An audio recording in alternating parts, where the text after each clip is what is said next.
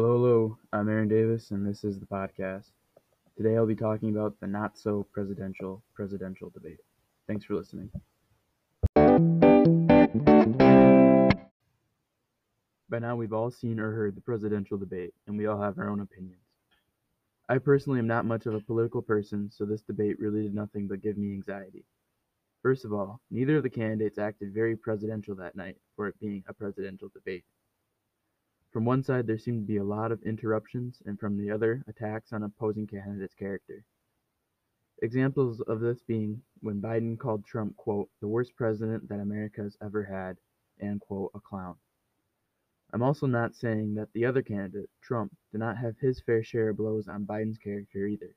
Quote, you do not have it in your blood. You could not have done that job, Trump said when referring to how he handled COVID.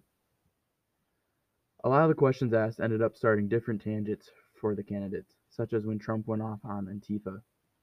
Also, some of the questions were talked around or just not answered. When Biden was asked about packing the courts and ending the filibuster, he said he could not answer that question.